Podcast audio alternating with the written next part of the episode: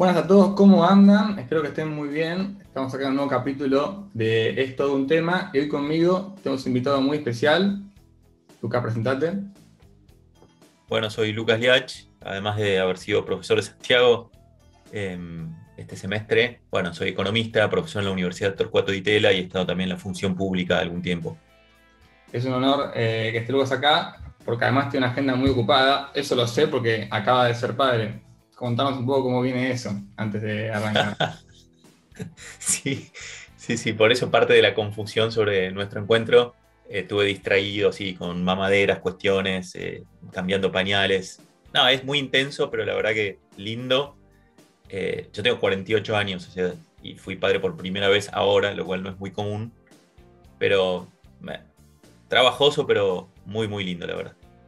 Sé que Lucas eh, vino, vino eh, a, dar la clase, apenas fue padre, y no, la podría haber dado por Zoom, eh, pero no lo eligió, y es algo bastante coherente con él porque siempre defendió la presencialidad y muchas causas de la pandemia pro vuelta a la normalidad. Eh, ¿Por qué te, pica eso? Siempre te veo en Twitter que estás como a favor siempre de liberar todo lo que sea como pandémico y cuarentena. cuarentena.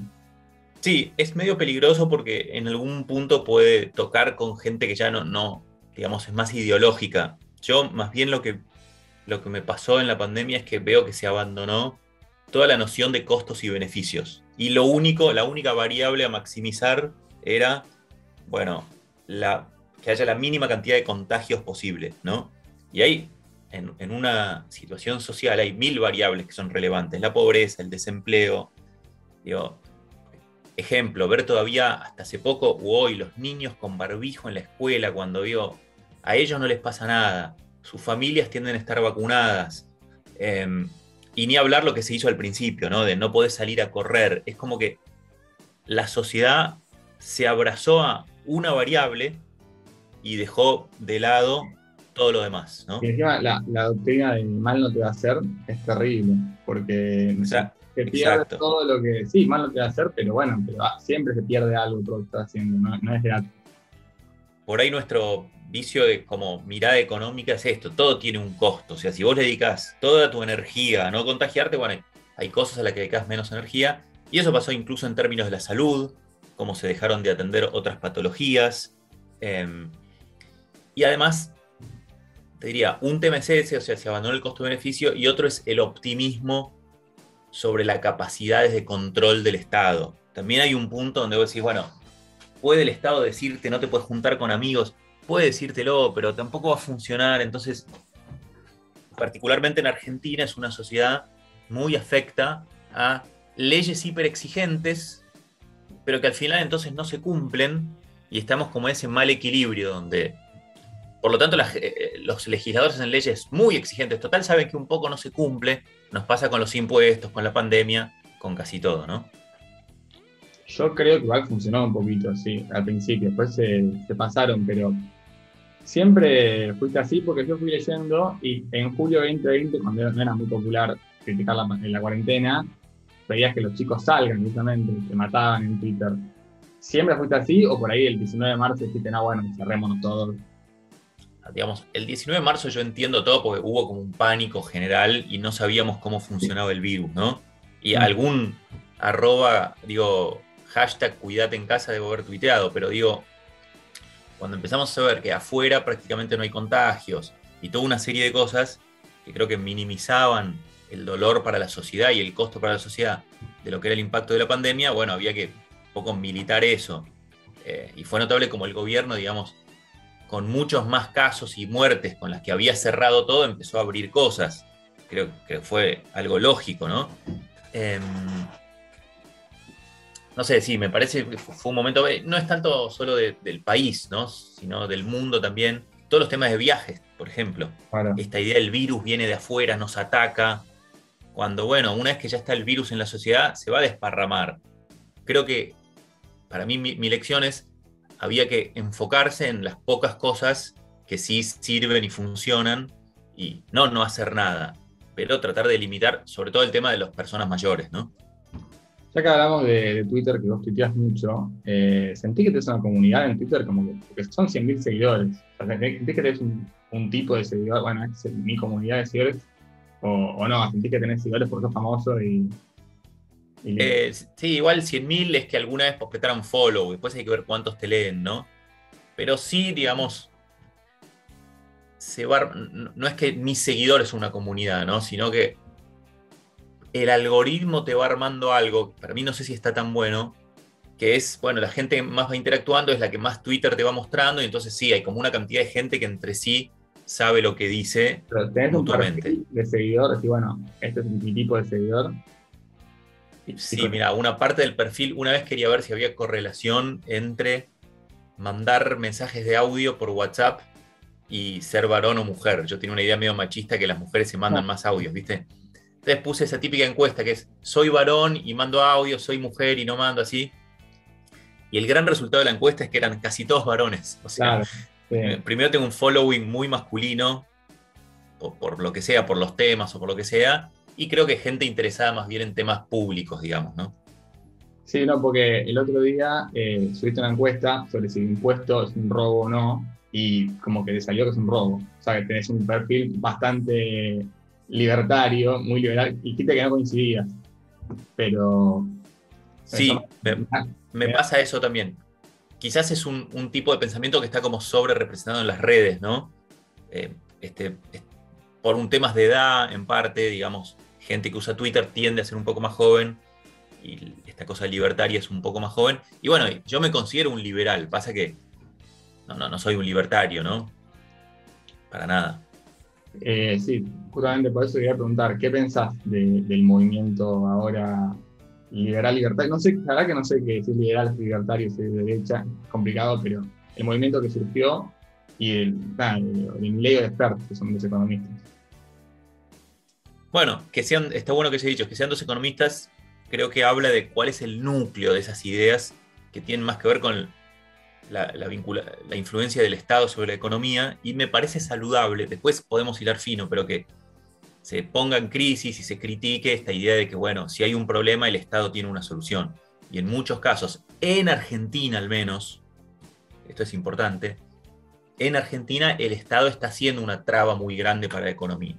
Por lo que cuesta el Estado, por lo que son los impuestos, por la cantidad de regulaciones, por las trabas al comercio, por todo lo que es este modelo de empresarios protegidos y sindicatos, digamos, que parecen beneficiar más a los sindicatos que a los trabajadores. Entonces creo que ese discurso, digo, está bueno que, que haya una fuerza que lo critique. Después podemos hilar fino, yo soy lo que se llama un socio liberal, o sea, creo que los mercados competitivos funcionan bien, pero que hay problemas de distribución del ingreso que el mercado no resuelve y que está bien que el Estado trate de buscar igualdad de oportunidades. Las herramientas que se usan acá muchas veces son muy deficientes para eso. Entonces me parece bueno y me parece que también bueno que los jóvenes se den cuenta que la actitud rebelde hoy es ser rebelde contra esta noción del Estado te salva, ¿no?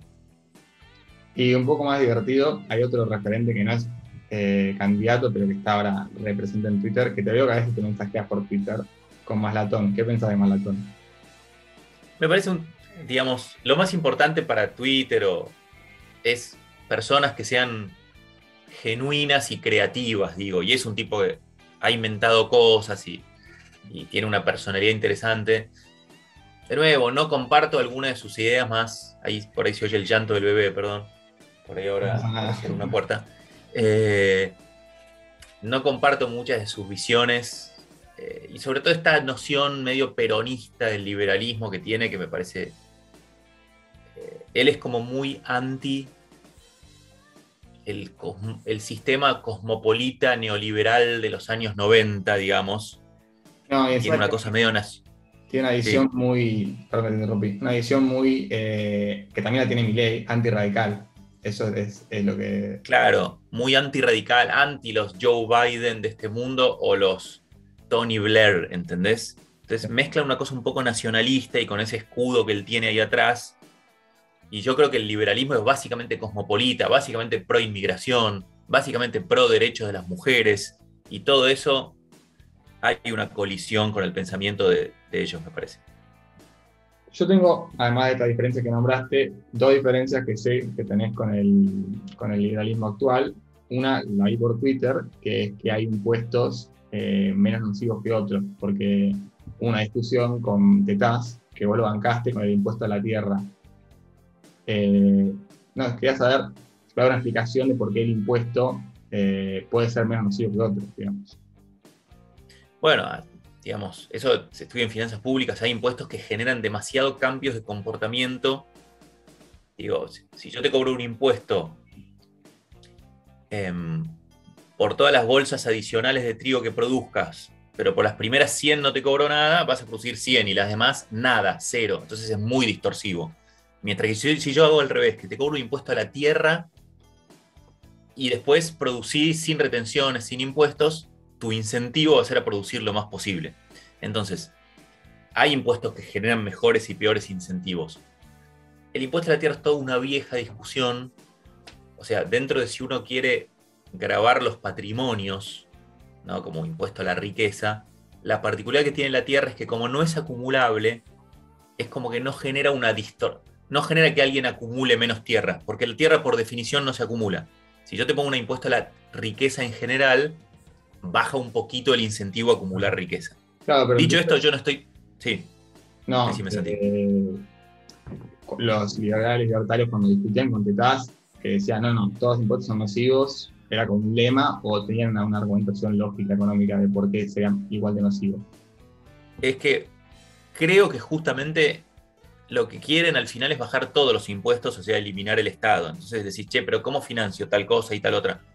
Ah, no sé, y ahí se empieza a complicar la discusión. Entonces, cuando uno como socio liberal dice, sí, algún nivel de gasto público se necesita, bueno, elijamos con qué impuestos lo financiamos. Y bueno, qué sé yo, por ejemplo, también peleo mucho por el tema de, hay mucho impuesto en la Argentina por la transaccionalidad digital, impuesto al cheque, retenciones, mientras que si vos operás en efectivo no hay impuestos. Para mí, por lo menos, debería entrar el mismo impuesto, que se puede hacer de alguna manera, o incluso menos el dinero digital. Entonces, creo que inevitable, digamos, el libertarianismo, como toda doctrina muy casi sectaria, ama las soluciones simplistas, como los comunistas, como los, casi diría como los kirchneristas. Entonces, todo es simple, todo es fácil. Y no, la realidad es que es más complejo, que hay que financiar un nivel de gasto público y elegir cuáles son los impuestos menos nocivos para financiarlo, me parece. Quería preguntar justo por el impuesto al efectivo, porque yo tengo la idea de que el efectivo es la forma de esquivar en muchas trabas, pero son las pocas gente que luego está como en contra de eso y quiere como sacar, poner el impuesto al efectivo. Quiero saber por qué sería mejor. Creo que particularmente la Argentina tiene un nivel de gasto público insostenible, infinanciable, con tasas impositivas demenciales. Argentina probablemente es el país con tasas impositivas más altas del mundo lo que pasa es que no es que recauda más que otros países porque mucha parte de la economía es negro. Entonces tenemos una economía dual. Negro sin impuestos y esa economía negra no hay grandes empresas con grandes inversiones, con mucha capacitación. Y en el, en el sector blanco con inversiones de calidad, los impuestos son imposibles, entonces no hay inversiones. Entonces Argentina tiene que tratar de ir de ese equilibrio a un equilibrio con tasas impositivas más bajas, pero que se, digamos, que se paguen más, que sean más parejos, que no haya un sector negro que... Entonces, creo que una de las maneras es mejorar el cumplimiento impositivo. Una de las maneras de mejorar el cumplimiento impositivo es que haya más digitalización. No digitalización porque si te digitalizás, te voy a sacar parte de la guita. Sino porque en el efecto neto, en general, si todos nos manejamos digital, vamos a empezar a declarar un poco más nuestros impuestos, etc. Entonces yo creo que todo lo que haga que mejore la digitalización, incluyendo bajarle impuestos a la digitalización eh, financiera, mejora mucho. es uno de los diagonales que tenemos para llegar a ese otro equilibrio de tasas impositivas más bajas y mayor cumplimiento impositivo. Ah, el impuesto del efectivo es, es como decir, a ver, el Estado se gasta 12, 13 puntos del PIB en jubilaciones, planes sociales, etc. Ahora, te estoy dando toda esa guita. Eh, te dejo que la saques en efectivo y vayas a comprar sin impuestos. Digo, es un estado medio bobo, ¿no? Fíjate cuando se dio la tarjeta alimentar, es una que solo la podés usar electrónicamente. y nadie se quejó. Mientras que si yo te dijera, la UH solo puedes sacar 5 mil pesos en efectivo, por el resto te cobro, un, te cobro un cargo, que sería una cosa más atenuada que lo de la tarjeta alimentar y creo que generaría ese comportamiento más favorable. Pero entiendo que no sea muy popular. Claro. Eh, tengo otra diferencia que esta la dejé en tu clase, que, a diferencia de los liberales libertarios de ahora, vos crees que la inflación es multicausal. Pero eh, yo tengo entendido, vos sabrás más claramente, que una de las medidas clave de cuando vos fuiste al Banco Central fue que no emitieron casi nada. Me, equivoco, no, no, se emitió mucho. Eh, o, me equivoco, ¿qué, decir? No, digamos, e, era una, lo que se llama una política de tasa de interés. Cuando vos pones la tasa de interés, se emite lo que el público te pide. Y la verdad que se siguió asistiendo el gobierno, menos que antes. Eso después se absorbía con las LEVAC, pero básicamente no es que se pasó a emisión cero. Pero déjame, sí, sí, por lo menos aclarar lo que pienso yo. Yo creo que el origen de la inflación siempre es monetario. ¿sí? Ahora que una vez que un país tiene una alta inflación, y estás en 50% de inflación, parar la inflación solamente dejando de emitir no es la manera menos costosa, porque hay un montón de comportamientos metidos en la sociedad que tienden a que se perpetúe esa inflación. Entonces, yo siempre la pregunta que le hago a estos más monetaristas es, para vos, un país que viene con 50% de inflación contra uno que viene con 5% de inflación, ¿la misma política monetaria va a tener el mismo resultado o no? Y en general te dicen, no, no, es verdad, la de 50 va a costar más, no sé qué. Y ese costar más, si no lo haces bien, por ejemplo, si decís, ¿sabes qué? No emito más. Te generas un problema porque la inflación sigue, la gente necesita más pesos, pero vos no se lo estás dando. Eso tiende a aumentar la tasa de interés, tiende a generar un costo de la estabilización es mayor al que si se usa lo monetario más otras herramientas. Como puede ser, bueno, empezamos con lo monetario, pero además firmamos, no sé, congelamos los salarios por dos años y los, y los en un acuerdo de precios y salarios. Eso hizo, por ejemplo, Perón en los años 50 y la inflación le bajó de 50 a 5 con controles, no muy bien, desprolijo. Pero de nuevo, el origen es monetario. Parar la inflación, había un economista que decía, parar una alta inflación solo con la herramienta monetaria es como tratar de frenar un auto agarrándolo de la antena. No sé si sabes lo que es la antena de un auto, porque no sé si tienen, ya creo que todavía sí, pero bueno, es como que es difícil, digamos. ¿no? Claro. Eh, hablando de cuando fuiste banquero central, ¿Fue muy inevitable el 28 de diciembre? Y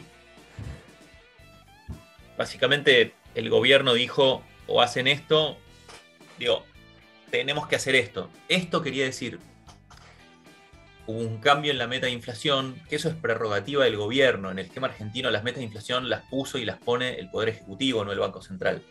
Em, pero en el fondo, y en la privada, digamos, lo que te decían es, muchachos, tienen que empezar a bajar la tasa de interés. Es el típico conflicto entre banquero central y gobierno. es, los gobiernos dicen, che, bajame la tasa, así la economía crece.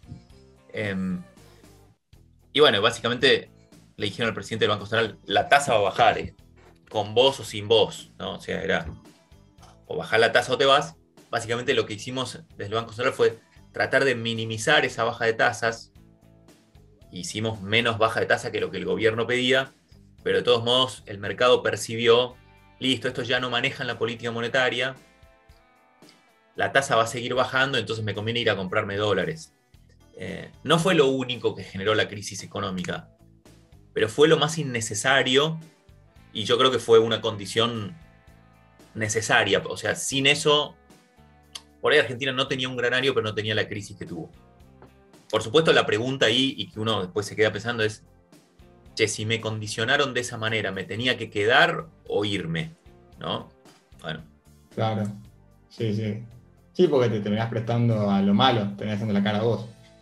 Exacto, pero digamos, la idea era, bueno, a veces en política tenés que llegar a un punto medio y decir, bueno, nos piden, nos piden 10, le doy 3 y después la vamos a ir acomodando. Ahí fue por, por ahí un poco sobreestimar nuestra propia capacidad, ¿no? Claro. ¿Y volverías si vuelves al gobierno junto con al Banco Central? no sé si el Banco Central, digamos, y, no sé si volvería, eh, depende mucho de la circunstancia, quién, para hacer qué, digamos, pero sí me parece importante tratar de participar de alguna manera, ¿no? Puede ser en la comunicación, o sea, hacia el público, puede ser puertas adentro, en, bueno, el camino que Argentina tiene que hacer para tratar de, reformarse, ¿no? Claro. Y una parte más feliz, digamos, de tu estadía en el Banco Central fue que estuviste eh, como militando mucho que se empiecen a, llevar a cabo más cosas más digitales. Eh, ¿Querés contar un poquito sobre eso? Sí, mucho, digamos, eh, eh, los bancos tenían como muy monopolizado todo lo que era el sistema de pagos, la manera de pagar de manera digital, o sea, incluyo tarjetas, transferencias, etc. No dejaban ingresar nuevos actores. Si vos querías pasarte plata a una entidad no bancaria como ser Mercado Pago, eran cuatro días y con un costo altísimo haciéndolo con la tarjeta de crédito. Entonces, esencialmente lo que hicimos fue, digamos, generar competencia en ese mercado, generar competencia en el mercado de tarjetas. Si uno se fija hoy, la cantidad de publicidades que hay de aceptar pagos con esto, con lo otro, se genera un mercado más competitivo. Y sobre todo, una cosa que es muy importante y que en estos días está teniendo una, otra novedad, que es la noción de interoperabilidad. ¿Esto qué quiere decir? Que si una entidad que no es un banco quiere sumarse al sistema de pagos, puede hacerlo, puede darle a sus usuarios una manera de generar y recibir pagos simple y gratis como es el alias, que ahí armamos nosotros, yo armé las palabritas en un Excel de los alias que te ponían por defecto, después vos lo podés cambiar, eh, que sea todo instantáneo, e incluso lo que está pasando estos días, que es esta interoperabilidad del pago con códigos QR, o sea que vos puedas desde cualquier, lo que se llama wallet, cualquier aplicación financiera, bancaria, pagarle a un QR por más que sea de otra empresa, y eso genera mucha competencia en el sistema, muchos actores y mucha innovación que se está viendo, la verdad. No, y es muy amigable para alguien que se acaba de meter en, el mercado laboral. No sé, yo recién ahora eh, manejo un poco de plata y es muy amigable. En vez de crear una cuenta de banco no tengo ni idea todavía, pero sirve un montón. Sí, Argentina la verdad que es uno de los países donde está esto que le llamamos CB corta U, que clave todo el informe, que es como una cuenta cuasi bancaria de esta fintech, ¿no? como Walla o Mercado Pago, y que básicamente les, permite tener una cantidad de atributos eh, de una manera mucho más amigable para el usuario y mucho más inclusiva. ¿no? Em, incluso yo estuve en el Banco Nación en unos meses en el año 2019 y lanzamos también una aplicación que se llamaba Benia Simple, después el kirchnerismo le cambió el nombre, le puso Benia Más, pero básicamente pusieron el celular, ahora ya hay 3 millones de personas que tienen Benia Más cuando yo estaba en el Banco Nación, de los 7 millones de personas que tenían una cuenta en el Nación, solo un millón interactuaba digitalmente a través de un home banking muy viejo, etc. Entonces, el celular es la gran revolución tecnológica de nuestra época y llevar las finanzas al celular creo que es bastante revolucionario e inclusivo. Bueno, eh, hablando ahora del Banco Central, pero no del tuyo, del de ahora, eh, ¿Qué opinión tenés sobre el actual banquero central? Eh, más allá sobre el banquero, hay un sistema, un problema con el sistema argentino, ¿no? Que todo tiene que ver con esto de tengo dos mercados de cambio distintos, uno oficial que nadie accede y otro prohibido, que es el único al que podemos acceder, que genera una cantidad de problemas en la economía argentina que es enorme, digamos. Entonces, y eso explica mucho de todas estas acciones, ¿no? Por ejemplo, ¿por qué se queda sin dólares el Banco Central?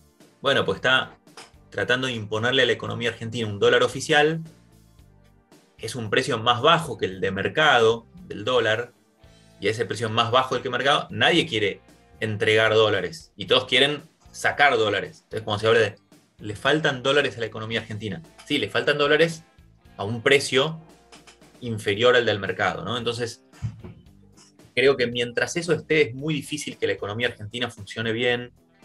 Requiere un montón de decisiones como, uy, los dólares están escasos, ¿a quién se los doy? A vos sí, a vos no, las cuotas para el exterior, los insumos, digo, no se puede manejar la economía, una economía compleja, moderna, dependiendo de si un funcionario te deja o no hacer algo tan importante como interactuar con el exterior, ¿no? Entonces, eso por un lado, y por otro lado hay una visión de que ya extrema, no de que la inflación es multicausal o que necesito lo monetario lo monetario, sino lo monetario no importa.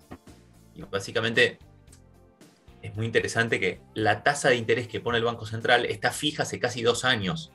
Es como si esta no es una herramienta relevante. No importa que cambien las circunstancias, yo no cambio la tasa de interés. Eso es muy raro a nivel internacional, pero viene de nuevo de esta visión donde la política monetaria no importa para la inflación.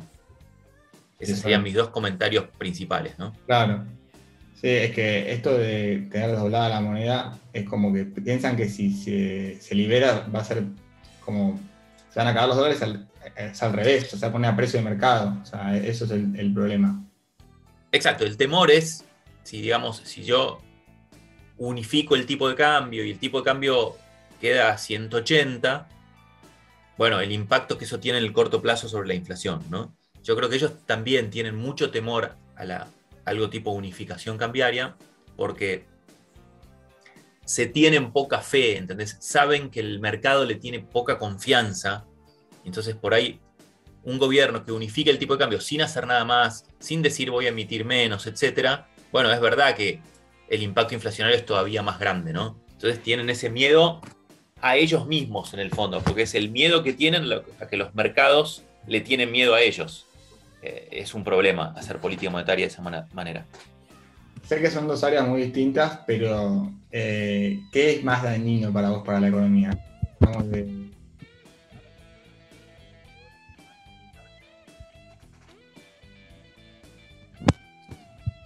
Te perdí por un segundo el sonido, Santi. Ah, ¿Me perdiste? Dale, ahí está. Ahí está. Eh, perdón. No, si te parece más niño, esto que acabamos de hablar para la economía o eh, lo que vos llamás capitalismo, el subsidio a las empresas. Creo que uno tiene, digamos, todo este tema de desorden macro y, trabas hace que estés en crisis permanente, ¿no? Ahora, cambiando todas esas condiciones macro y, yendo algo más, más normal, por ahí podría salir de esas crisis Ahora, creo que Argentina, para crecer rápido realmente, para ser un país que crezca, necesita cambiar esto más profundo, que yo llamo capitalismo, que es esta idea de un capitalismo muy basado en kioscos y corralitos para empresarios, y no para todos, ¿no? Eh, pero que también yo creo que es algo muy de tener poco orgullo sobre nosotros mismos, como argentinos, de pensar, uy, si yo no defiendo esta industria, no vamos a tener industrias. Y yo lo que veo es lo contrario. A pesar de las trabas y todo, Argentina es un país con más unicornios per cápita que todos los de la región.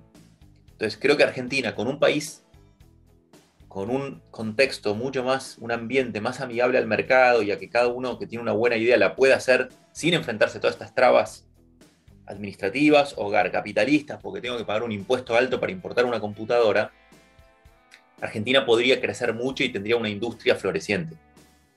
Bueno, lo que va a pasar es que sumo a los alumnos de PEP que van a hacer examen basado en todo lo que dijiste. Están en eso, sí. Hablando de la, universidad, ya para cerrar más extendido, eh, estás muy metido en este tema. Bueno, creaste mi carrera si fueses joven en Argentina ahora, ¿qué estudiarías? Perdón, en economía por ahí, pero ¿y acá lo estudiarías? Digamos, la Ditela la verdad que es como una isla en Argentina de nivel totalmente internacional. Em, realmente es una, excelente universidad que la gestión del rector anterior fue espectacular, eh, que hizo los dos edificios y como que pegó un gran salto y alcanzó una masa crítica importante. Entonces, Ditela yo siempre recomiendo para lo que sea. Hoy, digamos, uno cuando tiene 18 años, ¿viste? no sabes muy bien lo que querés hacer, tenés unas vagas nociones, ¿no? Eh, y yo más bien me interesaban temas como historia, economía, y bueno, estudié economía. Después mi doctorado lo hice en historia. Por eso, por ejemplo, la carrera de ciencias sociales me parece muy buena porque es tener cosas generales en estos años formativos y después sí poder hacer un posgrado en algo más específico. El otro tema que me tira bastante, pero no, sé si tengo la disciplina, son estas cuestiones más tecnológicas, ¿no? Em, o sea, a veces me desespera que uno tiene ideas, pero después para ejecutarlas necesitas alguien de la parte tecnológica, ¿no? Em, pero no, creo que ciencias sociales es algo que me interesa. Economía la veo como una carrera no solo en Ditela, sino en general, que se ha matematizado demasiado. Y eso no sé si es lo mejor para cuando tenés 18 años. No, no estoy seguro, digamos, ¿no? Creo que hoy probablemente estudiaría ciencias sociales con alguna cosa de tecnología. Mira, mm, bueno, eh, ya, cerramos. Eh, espero que te hayas divertido o entretenido por lo menos. Y nada, saben que pueden seguirnos en Twitter o Instagram, arroba Diambox, dos guiones bajos en el medio, di-bajo-ambox, o ver el podcast en esto un tema. Saludos a todos y bueno, saluda. Santi, muchísimas gracias y la verdad buenísimas tus preguntas. Ahí me retiro por el nuevo llanto bebé dando vueltas. Abrazo grande a todos. Abrazo.